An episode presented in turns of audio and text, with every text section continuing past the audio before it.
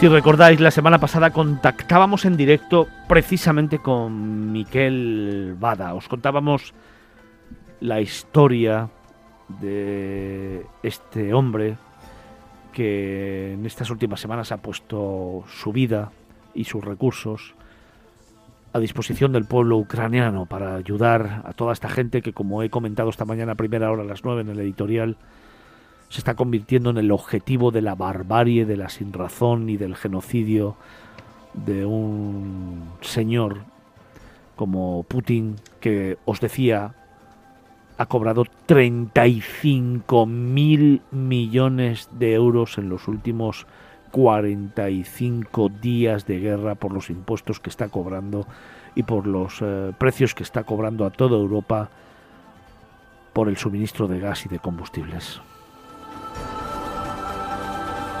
Pero gracias a personas como esta, como Miquel Bada y todo su equipo, al final hace que merezca la pena la humanidad. Yo siempre digo que el hombre es el ser más imperfecto que ha creado la naturaleza y que muchas veces en los conflictos y en estas situaciones saca lo peor de sí mismo. Pero también hay gente maravillosa, maravillosa, a la que agradecer y reconocer su entrega, su dedicación y sobre todo su actitud desinteresada en la ayuda hacia los demás.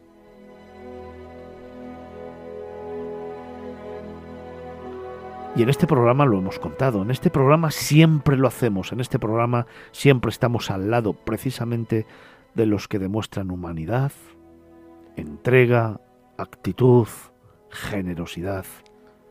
Y por lo tanto, el fin de semana pasado estuvimos hablando en directo con Miquel. Él estaba en Lviv, precisamente una ciudad devastada por la guerra, y entre disparos, entre una ciudad demolida prácticamente, entre todos los horrores que genera la guerra, él representa un halo de luz, un halo de esperanza, un halo de vida para muchas mujeres y niños a las que, incluyéndolos en un transporte, saca de Ucrania y se lleva a Barcelona.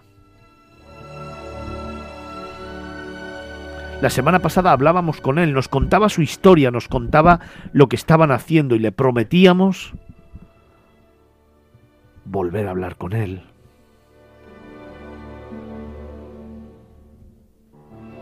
Por eso hoy, en reconocimiento a su labor, en reconocimiento a su entrega y a su generosidad, hemos querido volver en la previa de Semana Santa, en unas fechas tan especiales que algunos no podrán disfrutar o no podrán vivir como quieren. Como digo, en honor a todo ello, hemos querido volver allí donde está la noticia y donde está él, donde está Miquel Bada.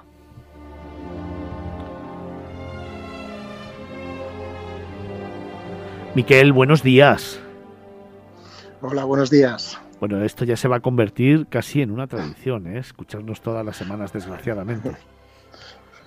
Bueno, de hecho, lo que sí que intentamos que siga o que se convierta en una tradición sería este convoy humanitario, claro, que hemos abierto entre Lviv y Barcelona. La semana pasada, cuando hablábamos, era el primer autobús que lográbamos sacar del país con 50 mujeres y niños. Fue todo un éxito. Llegamos 3 días más tarde a Barcelona, el lunes por la tarde, el martes por la mañana. Uh-huh.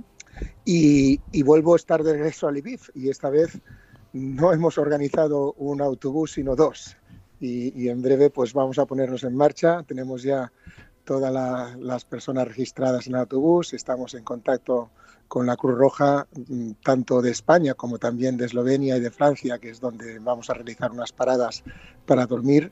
Y esperemos que sea, como en el primer caso, todo un éxito. Vuelves otra vez a Lviv, estás allí otra vez y estás otra vez haciendo que al menos 100 personas, porque el otro día eran 52, creo recordar, porque es la capacidad que tiene un autobús, ¿no? Entiendo. Ahora... Sí, el autobús que tenemos es de 50 personas, concretamente. Las uh-huh. 2 son los conductores que necesitamos, pero estos regresan aquí. Bueno, pues entonces ahora serán ya 100 personas las que podáis sacar del horror de la guerra, llevarlas hacia Barcelona.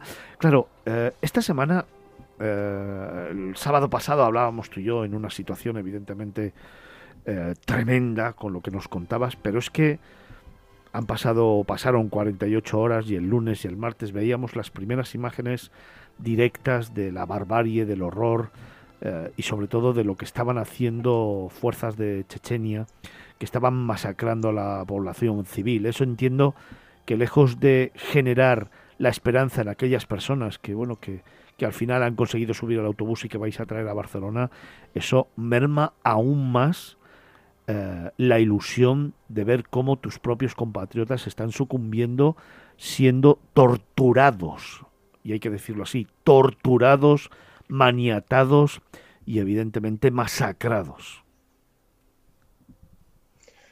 El viaje es duro porque no sé si se conoce, en España sabéis que las ciudades, cuando tienen algún riesgo de ser atacadas, pues suenan las sirenas.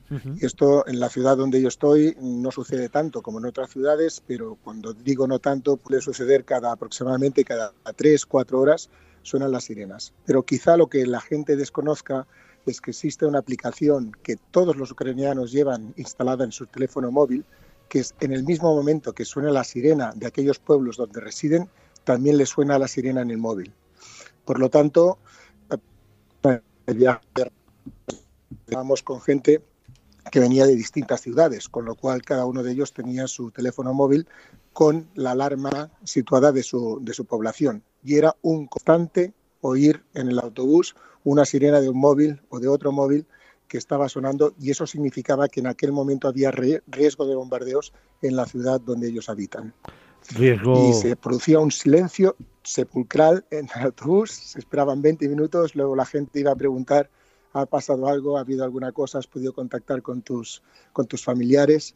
Y hasta que no nos daban pues la certeza de que había sido una falsa alarma o que parece que todo estaba en orden, pues no volvía la tranquilidad en ese autobús. Oye, Miquel, a mí me gustaría saber, porque claro, ese primer autobús que salió desde Lviv el sábado y llegó a Barcelona el lunes por la noche, evidentemente hace el trayecto en un momento en el que aún se desconoce cómo se estaba torturando y masacrando a la población en determinados lugares de Ucrania. Esas imágenes empiezan a recorrer el mundo y a visualizarse el lunes por la mañana, y ya cobran mucha más fuerza, si cabe, desgraciadamente, el martes. Claro, la población que vosotros lleváis en el autobús, ¿cómo vive esta situación? ¿Ellos ya sabían lo que estaba pasando? ¿Ellos tenían acceso a esa información y a esas imágenes? ¿Cómo se hace un viaje de miles de kilómetros sin saber lo que está pasando y llegas a España y de pronto te das cuenta que lo que has dejado atrás es todavía mucho más tremendo y terrorífico que lo que has vivido tú, incluso en la propia ciudad en la que estás? No, pues mira, fíjate que durante el trayecto van más o menos informados. Lo que hacemos es, una vez cruzamos, estamos en Europa, tanto yo como mi compañero pues tenemos roaming y por lo tanto y datos ilimitados, una vez hemos pasado ya a Europa, y lo que hacemos es compartimos nuestros móviles para que se conviertan en un router wifi, de manera que 4, 5, 7, 8 de las familias se pueden conectar, bajarse sus mensajes, comunicarse con el resto y obviamente leer las noticias. Y efectivamente las noticias estas que se supieron el lunes por la mañana, estas imágenes, nos recomendaron al final que apagáramos el router, porque no era, o sea, había también niños y era muy probable que alguno captara estas imágenes, ¿no? O sea, con lo cual pues sí que supieron lo que pasaba, sí que lo supieron, pero hicieron este acto de constricción de no mirar las noticias y de esperar cada uno por su lado, pues contactar con sus familiares, ver si estaban bien y durante el trayecto intentar evitar hablar de estos temas o intentar evitar enseñar esas imágenes. Piensa que la gran mayoría llevábamos 18 menores en el autocar y la mayoría pues eran niños y niñas de entre 6 y 12 años. Oye, también se ha conocido que el descontrol absoluto que hay de las fronteras y de la salida de menores está haciendo que haya muchísima gente que esté llegando con menores en no las mejores condiciones, con menores que al final forman parte de redes de tratas y con menores que al final han dejado un país para meterse en una situación todavía peor. Es un tema muy preocupante, entristece mucho, esta es la verdad, y nosotros desde el principio lo que hemos hecho ha sido siempre trabajar con las autoridades de un lado y del otro. En nuestro convoy humanitario siempre viaja un representante del Parlamento ucraniano, en este caso es de un parlamento regional, que viaja con nosotros, que da las acreditaciones, que comprueba que todos los niños están viajando con su madre o con su tutor legal. Y intentamos evitar esto porque somos conscientes de que el riesgo está ahí y es evidente. Nosotros hemos cruzado las fronteras varias veces y la verdad es que no te diría, pero en un lado de la frontera, el lado ucraniano, suelen verse niños no acompañados. Claro, al final estamos hablando de que muchos voluntarios, y por eso quiero ensalzar también su labor, porque he tenido que escuchar estos días atrás que las únicas fuerzas, entre comillas, de seguridad y de control que hay en las fronteras son las personas que son voluntarias. Claro, esas personas no saben cómo controlar si uno es padre de, es tío de, es amigo de... Y claro, el filtro para que los menores salgan del país acompañados es muy, muy, muy pobre. Pero de eso no tiene la culpa la gente humanitaria, de eso no tiene la culpa la gente que está ayudando, de eso no tiene la culpa las personas que están entregando su vida a intentar salvar vidas. Y desde aquí quiero decirlo bien claro, la gente humanitaria que está en las fronteras no puede controlar lo que está pasando. Deberían ser las fuerzas de orden público, las fuerzas, los militares, o no sé, gente responsable, como nos está contando Miquel Bada, los que de verdad pusieran coto a todo esto, que claro, siempre en un conflicto bélico, pues al final hay resquicios por los que al final se cuela toda esta situación. Pero bueno, para mí me quedo todavía con algo mucho más importante, es esa labor humanitaria que está haciendo Miquel Bada, que acaba de traer o que va a traer ahora otras 100 personas más en 2 autobuses que saldrán de Lviv esta misma tarde o mañana, camino de Barcelona, y al que le quiero preguntar, en el momento que llegáis a Barcelona, y vamos a intentar poner una sonrisa con esas 50 personas la semana pasada y con los 100 que vais a sacar ahora, ¿cuáles son las reacciones de todos ellos cuando de repente llegan a Barcelona? ¿Qué les ves en sus rostros? ¿Qué te cuentan? ¿Cómo lo viven? ¿Qué pasa? Yo no sé si habéis tenido ocasión de ver alguna de las fotografías que he mandado. Y la verdad es que están sonrientes. Están sonrientes, sí. Yo creo, primero por haber llegado de ese viaje de muchos miles de kilómetros y poder decir al fin, digamos, tenemos un destino seguro. Tranquilidad, se les nota la tranquilidad. Muchos de ellos nos comentan, ¿no?, de que justamente las 2 noches que pasan con nosotros en el trayecto, imagínate que dormimos comodísimamente, que son centros de estos de estancia temporal y muy breve que nos cede la Cruz Roja, cómodos, la verdad, para dormir. Nosotros dormimos con ellos. Y nos dicen todos al levantarse, es la mejor noche que he pasado en muchos meses, ¿no? O sea, que te hablen de este sentido, decir, vaya, Dios mío, es la tranquilidad que tienen. Claro. Pero bueno, el destino final no es Barcelona, ¿vale? En la mayoría de los casos no es Barcelona. Barcelona hay un centro de recepción y eso centra derivando en función de plazas que hayan disponibles por toda España. Concretamente, la mayoría de estas 50 personas que trajimos nosotros el sábado, pues han ido a la ciudad de Calpe, en Alicante.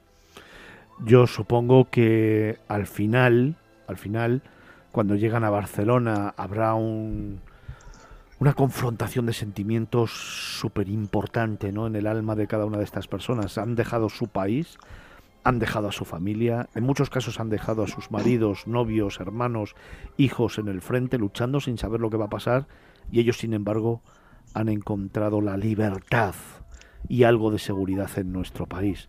Entiendo que las escenas tienen que ser tremendas, ¿no?, entre la alegría, el llanto, la desesperación, el presente, el futuro.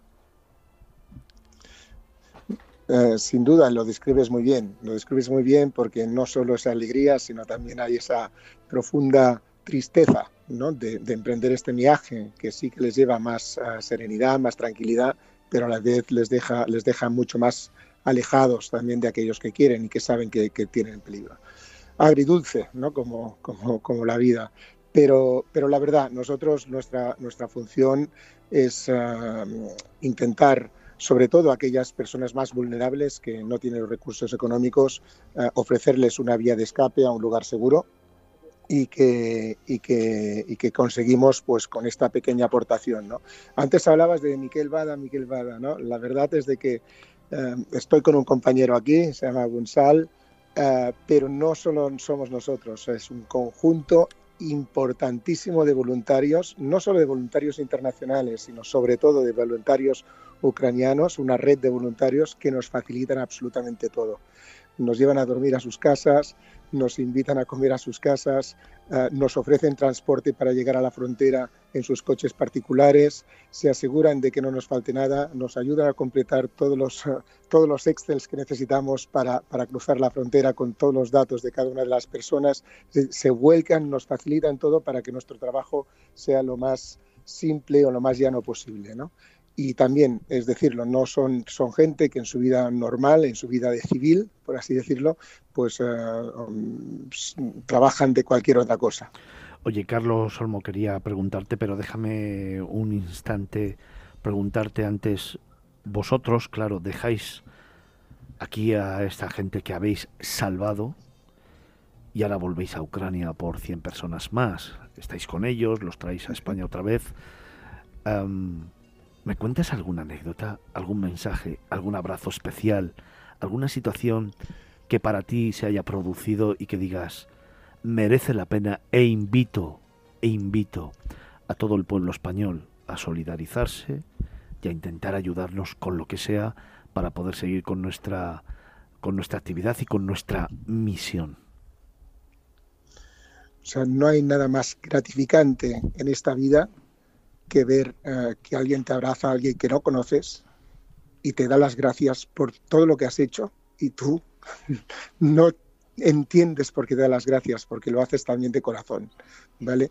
Este sentido de humanidad, este sentido de decir, ostras, es responsabilidad nuestra acogerlas, porque estamos seguros de que si estuviéramos en situaciones inversas pasaría lo mismo, siempre hay gente dispuesta a ayudar, pues recompensa todo el esfuerzo que nosotros hagamos.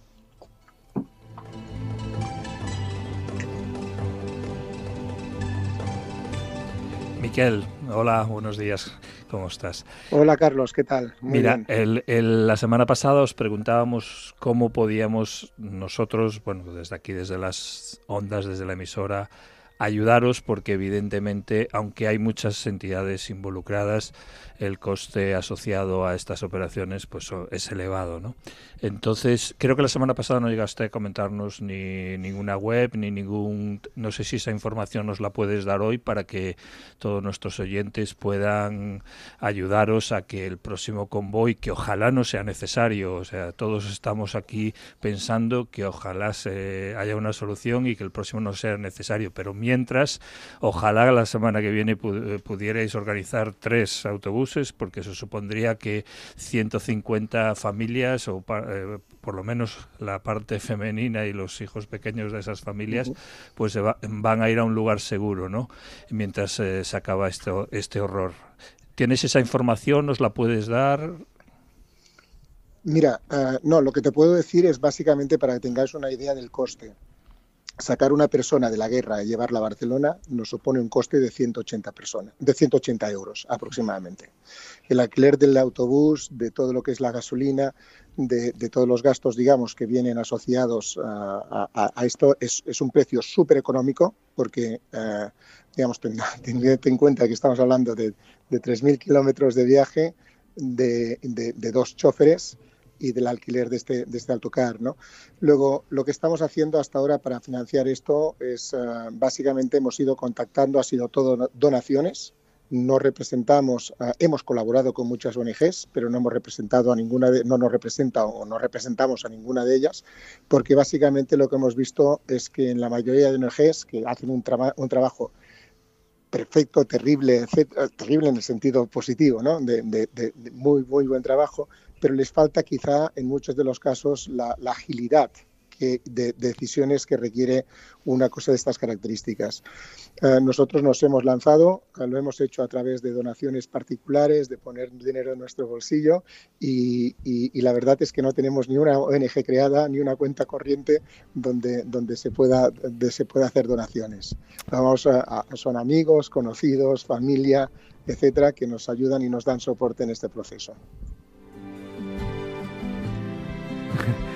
Estoy por dar la dirección de aquí, que traigan sobres aquí. Se los es que fíjate, hablaba Miquel de 180 euros y habla de kilómetros y tal, pero son 180 euros por evitar que esos niños vivan ese horror. Aunque ya no estábamos hablando de salvar vidas, que también, evitarles que tengan que vivir eso y que lo recuerden el resto de sus vidas. O sea, Miquel, me parece barato, no, baratísimo.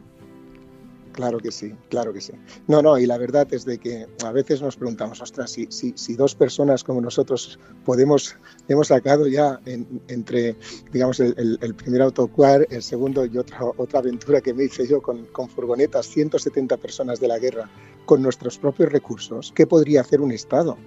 ¿Qué podría hacer un gobierno? Irse a hacer ahí fotos, lo dejo, a Marruecos, ¿no? Irse a hacer fotos a Marruecos, la verdad, es lo que puede hacer. Esto es lo que hacen, de hecho. Sí. En fin. ¿Y cómo podemos ayudarte, Miquel?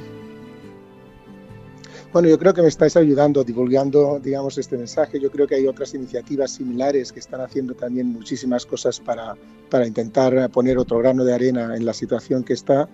La verdad es que divulgando, haciendo conocer que hay dando a conocer que hay estos proyectos, creo que es ya en sí mucha ayuda. En España, la verdad es que la Cruz Roja está funcionando de forma excelente, saturada, porque sí que lo está, pero está funcionando muy bien y en líneas generales las familias, todos los mensajes que estamos recibiendo de las 50 personas son súper positivas y súper de agradecimiento, no solo a nosotros, sino con todas las personas que han interactuado hasta la fecha.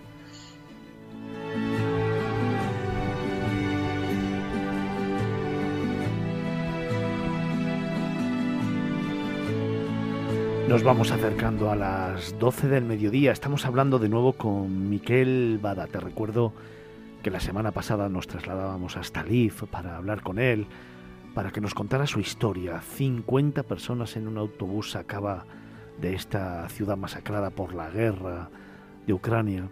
Y hoy, de nuevo, vuelve a estar allí para traerse a 100 más en dos autobuses que han fletado para salvar vidas humanas. Dejadme tan solo unos segundos y volvemos con él, volvemos a Ucrania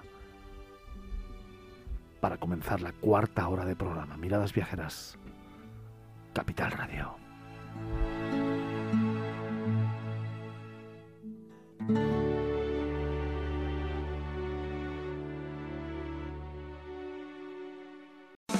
En Capital Radio, Miradas Viajeras, con Fernando Valmaseda.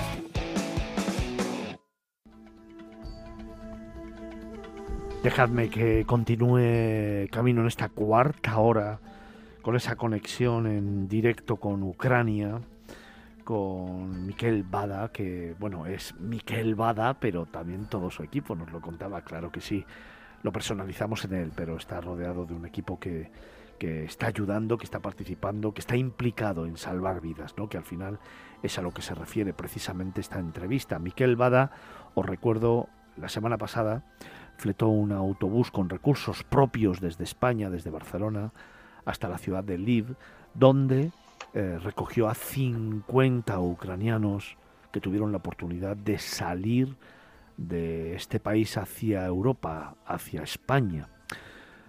No contento con eso, no contento con salvar 50 vidas, y tras descansar escasamente 24, 48 horas, han vuelto de nuevo todo el equipo a Ucrania. Y de nuevo hoy están otra vez en Lviv, no con un autobús, sino con dos, no con 50 personas, sino con 100.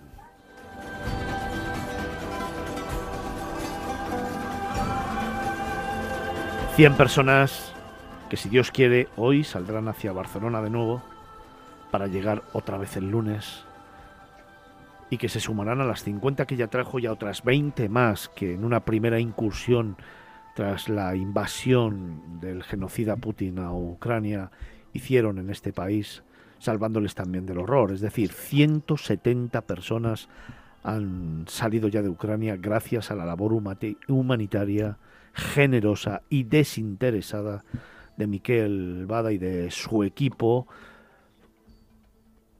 logrando llevar autobuses a la ciudad de Lviv, que por supuesto hay que pagar. Aquí hablábamos en estos instantes que hemos desconectado de que una vida humana, desgraciadamente una vida humana ucraniana hoy por hoy, está tasada en 180 euros. Eso es lo que cuesta sacar a una persona de allí y darle una oportunidad de vivir, una esperanza y una ilusión.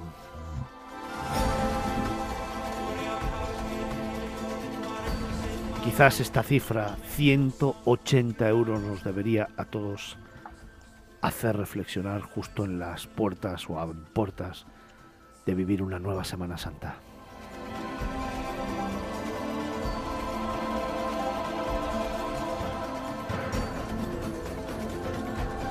Miquel, y una vez en Ucrania o de nuevo en Lviv, ¿te has encontrado alguna diferencia entre lo que fue la semana pasada y esta semana? ¿Hay alguna sensación nueva que vosotros percibáis habiendo sacado a 50, ahora yendo otra vez, volviendo, regresando de España a Ucrania?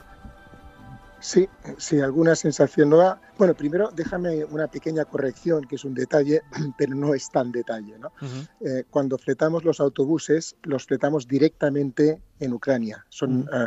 Es autobuses ucranianos que salen de aquí, llegan a Barcelona y una vez en Barcelona vuelven hacia aquí cargados con donación médica del Hospital Clínico de Barcelona con destino a Ucrania. Y esto es importante, porque sí que lo intentamos al revés, es decir, fletar autobuses de España a Ucrania y nos dicen que no, que ellos llegan a la frontera, pero no pasan dentro por temas de seguros y por temas de, digamos, de entrar en un país en guerra, son palabras mayores. Sin embargo, haciéndolo al revés no tenemos ningún problema. Son gente de Ucrania que sale, va a Barcelona y luego regresa a Ucrania.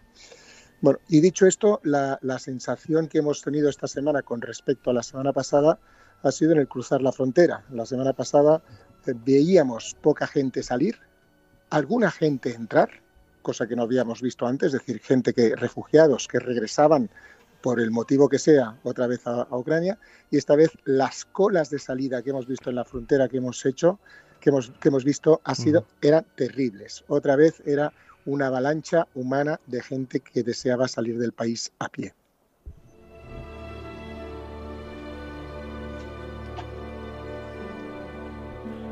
Pues significativo, quizá tenga mucho que ver las imágenes que vimos el lunes y el martes, Carlos. Pues sí, obviamente está claro que nosotros las vemos y nos horrorizamos, pero es que no me imagino lo que puede sentir cualquier ucraniano que esté, ya sea en Ucrania, en una ciudad que a lo mejor no ha sido afectada todavía, o que haya logrado cruzar hacia Polonia a pie, como todos esos miles que dice Miquel que ha visto de nuevo.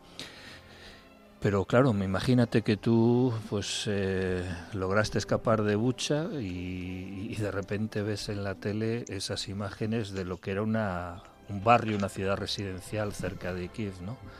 O sea, a mí se me ha puesto la piel de gallina solo comentarlo y no soy capaz de ponerme, desde luego, en la piel de un ucraniano que haya podido no vivirlo en persona, porque si lo puede contar a lo mejor es porque logró escapar de Bucha, y bueno, esto tiene que ser tremendo. Y yo lo que también quería preguntarle a Miquel, porque la semana pasada cuando hablamos con él, ¿qué le pediría a las autoridades, ¿no? Nos hablaba de agilizar todo lo que es la parte burocrática, toda la parte. ¿Cómo es el proceso? Yo sé que con los autobuses llegáis a la Fira de Barcelona, donde está habilitado un centro de recepción, y entiendo que ahí ya acaba vuestra labor con esas personas y que ya a partir de ese momento pasan a hacer todo el proceso de aceptación y de reparto, como decías, que se fueron en el primero, los del primer autobús casi todos a Calpe. Ahí ves que hay eficacia y eficiencia, sigue habiendo mucha burocracia. O, cuéntanos tu experiencia personal en tu primer grupo. Sí. Muy bien, lo has definido muy bien. No hay mucha burocracia, pero sí que hay, digamos, unos recursos insuficientes, por decirlo de alguna manera, ¿vale? La gente que está llegando requiere, pues, ser tratada de forma individual y la verdad es que esto requiere mucho tiempo. Cuando llegas con un grupo de 50 personas pueden pasar tranquilamente 3, 4, 5 horas antes no se les asigne y no se les haya, digamos, formalizado su presencia en España, ¿no?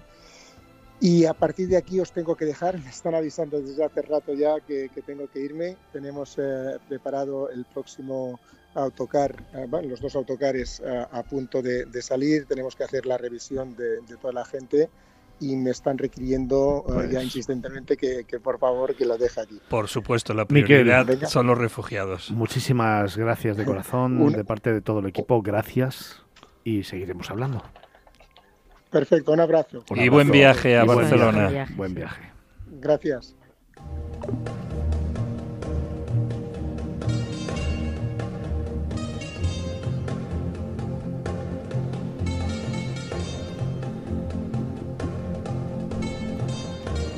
Pues es la realidad que estamos viviendo, es la realidad contada en primera persona por Miquel Bada y su equipo, que está en Lviv, está sacando y logrando salvar vidas humanas que dejan atrás, pues, lo que ha sido precisamente muchos años de una vida normal, de una vida en paz, de una vida en democracia, que ahora se trunca por un personajillo que, como dije el otro día, no debería estar donde está, debería estar en Siberia. Y será la humanidad la que le juzgue, porque ya veo que Europa no se atreve a hacerlo fuera de las críticas, fuera de las normas y fuera de lo que de las restricciones que se le está poniendo a él, a su familia y a su fortuna. Quizás, a lo mejor, una Europa unida, un mundo unido, debería tomar decisiones drásticas y pegar un puñetazo en la mesa para que este tipo de personajillos jamás vuelvan a tener la intención de emprender una cruzada como esta. Quizás sea tiempo ya de una vez de poner coto a todos estos que lo único que hacen es generar el horror, la muerte, la desesperación y la guerra. Aunque me quedo, para terminar, precisamente con el ejemplo, la generosidad, la actitud, el compromiso, el valor, la implicación de Miquel Bada y de su equipo, de los que yo me siento tremendamente orgulloso. Eso sí que merece la pena contarlo. Eso sí que merece la pena contarlo, porque esta gente sí que merece la pena.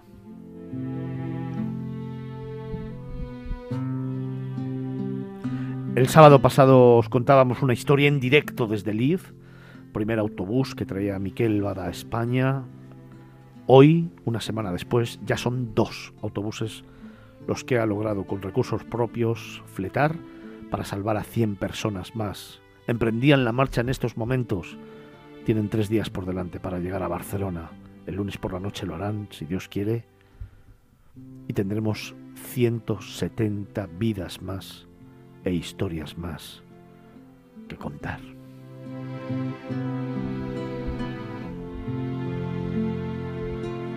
Miradas Viajeras. Capital Radio.